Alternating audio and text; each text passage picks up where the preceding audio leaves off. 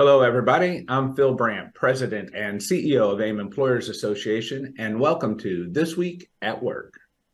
This Week at Work is the only show about the workplace that offers you front row seats and a microphone, featuring experts in human resources and employment law to bring you practical, timely, and accurate insights so you can more effectively lead your organization. It's Thursday, October 26th, episode 254. Today, as Halloween approaches and the new year looms on the horizon, the future of 2024 brings both mystery and promise for employers. We'll embark on an enlightening journey into the heart of pivotal workplace matters with special guest Michael Maciekowicz, our compensation expert. Mikey Mack will unlock the mysteries of wage increases and pay band adjustments and even step into the unforgiving realm of pay equity. Get ready to see your grasp of these workplace dynamics transform.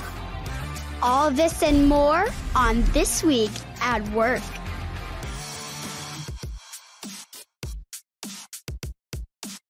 All right. How about that? Whose voice was that there, um, Nick? That was actually my daughter's voice. She was in while we were doing some recording yesterday, and and I thought she wanted to give her a shot at, at acting, and I, I think she Oh. did a pretty good job. She's got a career. Yeah. Uh, you're starting her young. That's a great. You have a beautiful young daughter. I've I've met her, and uh, she's welcome to be uh, our voice in the background anytime. I like it better than Monique's voice. But Mikey, how are you this morning? I'm doing great. I'm doing great. We're getting ready in North Carolina for an 85 degree day. So uh, summer's back, and and Phil, it looks like uh, you probably need a little tan. Uh, Yeah. Hopefully, you're going somewhere to get that. Yeah, well, I'm uh, I'm down at our Orlando office today. We have our Wayfinder event tomorrow.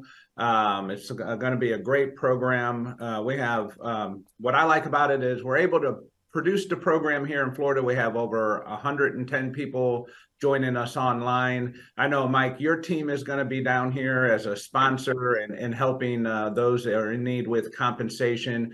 We got A- uh, Andrew Adenahy, we got Ryan Collier, we have um, one of our law firm partners down here with us um, as well. It's going to be a great program, and uh, we're excited about it. It's going to be a lot of fun. So I wish you could be here with us, but it sounds like you got some great weather there as well.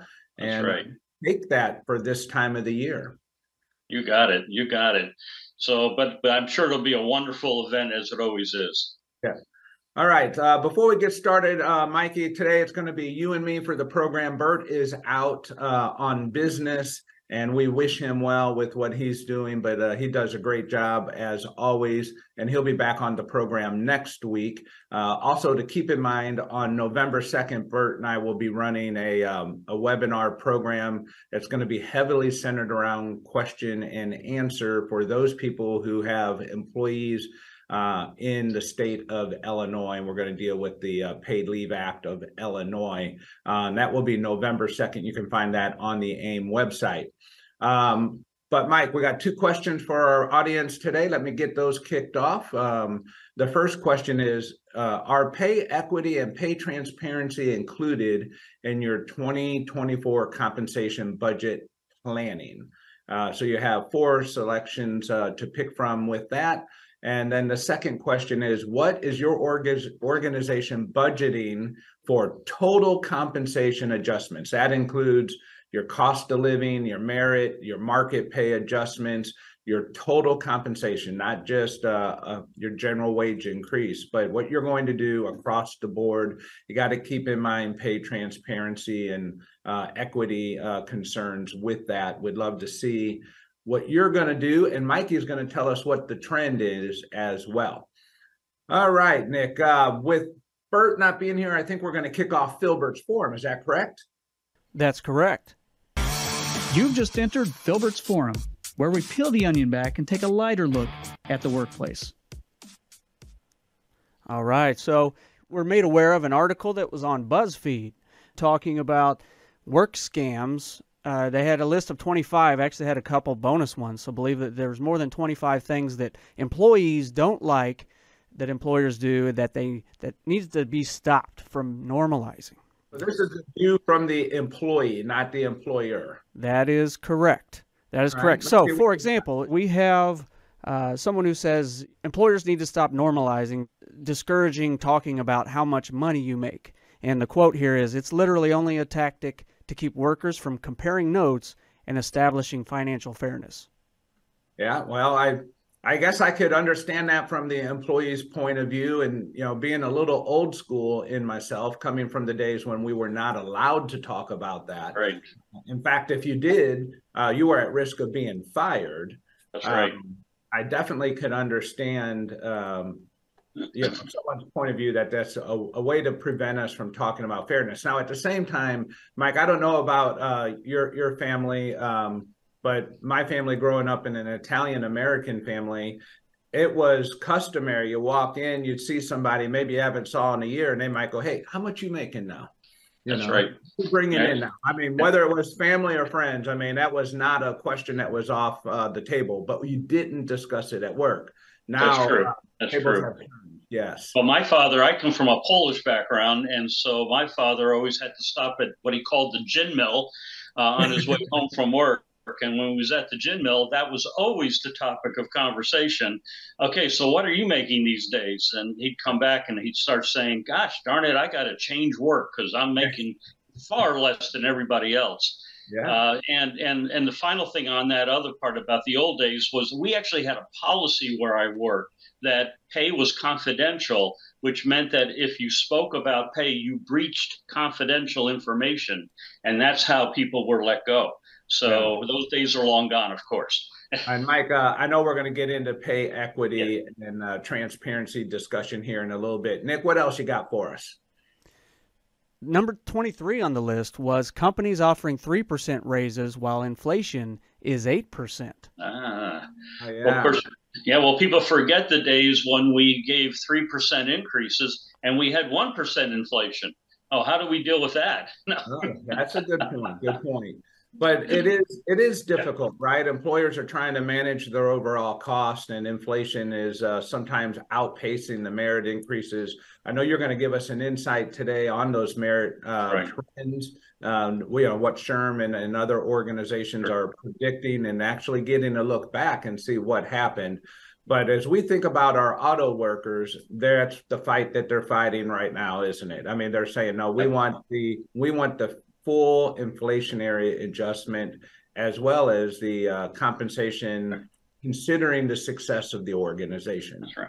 Well, remember in 2022, there were a number of AAIM members who provided what they called inflation bonuses to their employees, meaning yeah. they still held to a 3% uh, pay adjustment, but they gave another 2% as a flat bonus amount to kind of help to reconcile the difference.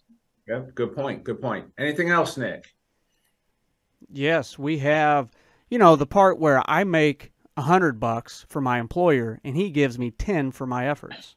Yeah. Now, now, Nick, be careful. Uh, Fred's listening to the program in oh, the background. No, no, no. I should have. No, I'm holding up quote. Hold on a second. I have okay. my quotes going here. It, it was yeah. some other employee. Yeah, you know, I I got to be honest. I remember being a, a young engineer at one time and designing solutions that saved and prevented uh, um, the company from spending a lot of money. And you know, I would get maybe a hundred dollar gift card and you know, pat on the back, good old you know, that a boy, Phil, good job. And and there was times in my mind I'm like, that just did not quite seem fair for to me. Um, but you know, in the end, that's that's why we're employed is to contribute and, and do those things, unless right. it's part of your your compensation model for sales teams and other incentives. Right. right. And and that's kind of ties into uh, the way companies have been more transparent today on everything, including their finances. And so when you do that, obviously, then you need to be prepared to have that discussion of how you are tied into that. That's right. And, and again, that gets back to the auto workers, right? What the right. you know, they're they're banging the table and they're saying, Hey, yep. you guys are making a lot of money at the top of this organization and for shareholders, and we we want our portion of that. Right. Yeah. Nick? Yeah, we do have one more if you'd like to go through it. Uh, being gainfully employed without being able to even make basic ends meet. Oh yeah, that is uh, that's definitely something that I hear frequently Um, that makes me think. I first go to fast food restaurants, right? We, right. you know, first campaign was got to be fifteen dollars an hour. Now it's twenty dollars an hour. Um, mm-hmm. and I don't know when the last time you went through and bought a Happy Meal is, but oh my goodness, don't buy two of them, right? It's that that gets right passed on to us as the consumer, and right. somewhere in there it shifted from these are these are jobs for young people who are you know in high school or maybe in college trying to earn a few extra bucks to this is my job my career my livelihood and now i mm-hmm. can't earn ends meet um, right. and, and it just gets passed on and I, that's a little bit of being out of whack maybe with the labor pool shortage as well but i think we're starting to see where you know forget state uh, legal minimum wages we're now seeing that 18 20 dollar an hour kind of living wage and just because of supply and demand in yeah. order to attract people i think we're starting to see that catching up in a lot of areas. It is it is. Well those are that's a great uh, section for filbert's forum those are from the employee's point of view and we had a little bit of fun with that. Um, but nevertheless i think they're very fair statements of how many of our employees look at uh, compensation. And that being today's conversation with Mikey Mack joining us. He is our uh, senior consultant for compensation for Mastron Solutions. Um, those of you that have worked with him uh, understand the value he can bring. And today he's going to share with us uh, some of the mysteries uh, for compensation in 2024. We're going to really have three key insights. The first one's going to be we're going to talk about pay equity and transparency. And Mike, as, as I'm introducing that, I want you to just give some thought to help us with um, the difference in how one feeds the other, how transparency creates equity. Um, the other topic we're going to talk about is wage increases uh, and what is being um, predicted for the upcoming year of 2024. Um, and then the never ending discussion around pay bands and grade adjustments and, and how to manage those in such a dynamic time that we're experiencing right now with inflation, um, and the biggest issue, Mike, that I continuously hear, I want to throw it out there so you can fit it into the conversation, is we've done a great job with pay transparency and equity. We have great pay grade bands or pay grades and bands. Um, we do fair adjustments. And now I have a vacancy. I have to go to the outside and hire someone. And that person, um, for me to get the person I want, is going to cause my whole pay system to be out of whack. Uh, so you right. can squeeze that into the conversation sure. somewhere. Uh, that would be great. But let's kick it off with uh, pay equity and transparency, Mike. Um, first, tell us what is the difference and how did these two work together? Sure. So, so pay transparency was is really being driven by our millennials, our Gen Zs, and now our Gen Alpha, the new gen coming through. Uh, that basically they expect they've been everything's been transparent all their life. So in school and everywhere they've gone. So they're expecting that in the workplace. And so it they're started with uh, participation awards. Correct, correct. So yes, so so when that happened, of course, states and many states have taken that on. Illinois being one of those for AAIM members, uh, starting in 2025, uh, requirement to post grades and ranges and and your hiring ranges so, with pay transparency, the more we now know about the value of a job and the range of the job, and of course, I know where I'm being paid in that job, it starts raising questions very logically. I look at that and I go, okay, so that range has a maximum of $30 an hour. I've been here 12 years and I'm making $21 an hour.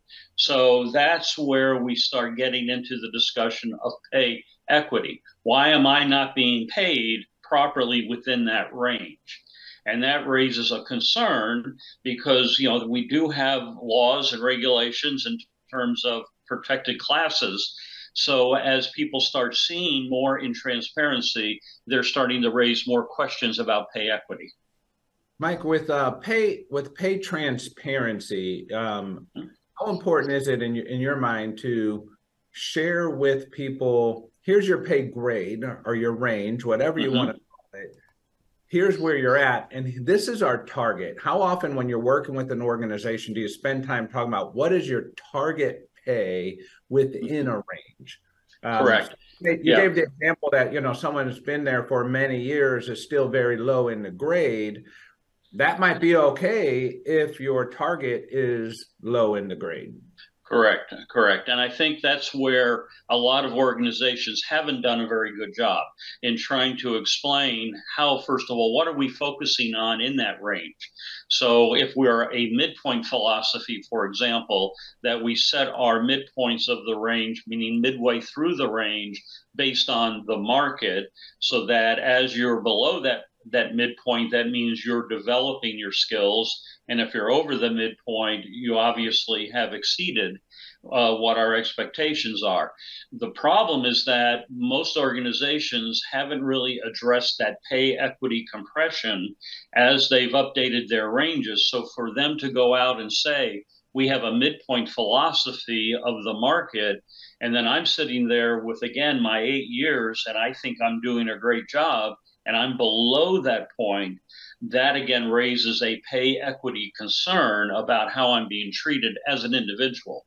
Now, that may not be a legal pay equity concern Correct. if everyone is paid in that same respective position. Um, so you're not really referring to a, a legal position. You're talking about pay equity to your philosophy of pay at that point. Correct, which also has then an impact, obviously, on employee relations, employee engagement, and your reputation, right? Yeah. So people Oh, talk and they'll say, "Well, my employer is, a low payer all the time," and so people know that it puts a lot of pressure on recruitment and retention. How what what frequency it, you know if you talk about best practice, I'm going to look Right. at my pay grade and I'm going to mm-hmm. make an adjustment um, to a pay grade. What what frequency is that, and Mhm. what are some of the things that organizations should look at when considering those adjustments? Right. So traditionally, uh, let's go like before 2022, which kind of changed things a little bit for us with that uh, dramatic inflation. Traditionally, we were generally looking at everywhere from two to three years we could hold our ranges, meaning that you know they're wide enough, we had enough, uh, with they were broad enough that we could deal with the two three percent movements that were occurring. And also, traditionally, ranges usually were adjusted about half of what your normal pay adjustment budget was. So, if you had a 3% pay across the board, 1.5% would be about what you would just tweak your ranges. You didn't have to do dramatic moves. The problem came in with 2022, obviously, was that when we hit that 8% inflation, our ranges totally got out of whack. And of course, with the supply and demand issue on top of that, so people have been trying to catch up with their ranges. However, now we have a reverse problem. We didn't provide the employees that same amount, meaning organizations moved ranges 10% in some cases, but they weren't providing 10% increases for their employees, which now created more compression at the lower part of the ranges. Yeah, yeah, for sure. Yesterday, I had a conversation with a, a group of uh, HR professionals, roundtable conversation. We were talking about, excuse me, we got into the topic of pay equity. And Mhm. uh, many of them felt like, well, they, they do a good job managing fairness within the organization. So uh, let's just use a group of engineers all paid and within a fair range of each other and they feel like they have equity within the organization all within a band then Right. they have to go outside and hire a new engineer and uh, the person they choose that they want to hire um, is demanding Right. significantly more money Right. and the question was, do I then take everybody and move them forward? So the Mhm. cost of that one engineer is going to cost me the addition of all the adjustments, or can I leave them there and still say I have pay equity, uh, fairness? Yeah. So so I think that the the answer to that is how we control and administer our system. So a lot of clients today and organizations are now putting a lot of teeth into their administrative policies in which they then are working through recruitment with the managers and saying, look, let's look at what that offer is going to do to your group. And they actually have that information uh, analyzed in advance. And then it turns out that, hey, but if you hire this person, it creates a complete inequity, and we're going to have to make other adjustments in order to accommodate that. The answer sometimes to that manager is let's look at your number two candidate or your number three candidate because we may not really be able to deal with that based on our current pay equity compression. It really becomes the the affordability, but I think Correct. where you do have um, risk is when you do bring that person in, and sometimes it is a, it can be a younger person than some of the other people within your system, um, and you pay them more, you may create a problem for yourself that creates risk, and you have to determine your risk Correct. profile. Correct. Correct. Okay. Mike, any great examples of how organizations communicate their their pay uh, transparency, if you will? So Okay. it's Yes. Uh, time. How how are organizations communicating that to their business in a best practice? Right. So, with our experience now with New York, for example, which we've had for over a year, uh, the requirement for pay transparency. Uh, one of the things that we found was very helpful was, first of all, educating our managers and supervisors because they need to understand, you know, they've only been told the ranges for their jobs under their department. So what our clients are now doing is we're actually having meetings with department heads and saying, here's our entire system. So they now can also see in advance how jobs have been placed in the pay grade and range system so that as that become and they can ask the questions in advance so that they're prepared so that when it now goes to the employees in terms of the posting process uh, then they can actually uh, be able to answer the questions. Another client actually went ahead and sent every employee a letter or an email that said, This is your pay grade, this is your range from min to max. And actually, because it was in writing, you know what's going to happen. They're sharing it everywhere. Right. And so they took care of it, Send it by to me in an email. I might send it to everyone, and and That's true. the reality is that wouldn't be wrong today, and that goes back to our first, uh, you know, fun comment in Filbert's forum. Correct. And and and that's where you have to get your leaders also to buy in early on that look, this is coming. So it's no longer a secret among us in the C-suite of how we're paying people. And our competitors will probably hear about this as well. So Yeah. we have to be prepared for that. And there needs to be some education early on. So that's really the best practice we've been following. You know, I did have, and this is a, a point not to be overlooked. Uh, I did have, when we say we got to get our leaders aligned, if your leaders don't feel that they're aligned with their pay themselves, Yeah. it's a Yeah. non-starter, right? I mean, forget about it. You gotta, they have to feel that they're being paid fairly and, and equitably within their group themselves in That's order right. to go and support that position. And you get back to wage compression, there's a lot of times our leaders don't feel that themselves. That's right. That's right. Yeah. Okay. Hey, Mike, let's move on to uh, Yeah. wage increases. Uh, I want to be able to get through some of this. Sure. crystal ball. What can you tell us about where we've been and where we're going as far as wage increases? So it looks like as we we've gone through the year, uh, statistically, we're finding that we're averaging in 2023 about 4.1 percent. So that's you know a little bit lower than we thought. And I know we've talked a little bit back in 2022. We were more at the five, five and a half, or even six. Uh, so that though has been what the overall increases in terms of base pay. So we're not talking about market adjustments, compression studies, minimum Making up for all the pay equity we just talked about. Right.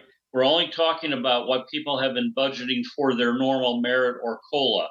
So that's still running in that 4, 4.1, and projections are about the same going into 2024 in terms of that. However, because of pay transparency and pay equity, we know from, from client history recently, we're spending at least 1 or 2% more of, of payroll in getting uh, adjustments to correct any issues that we find. So we're still sticking with our 5% uh, overall on market adjustments.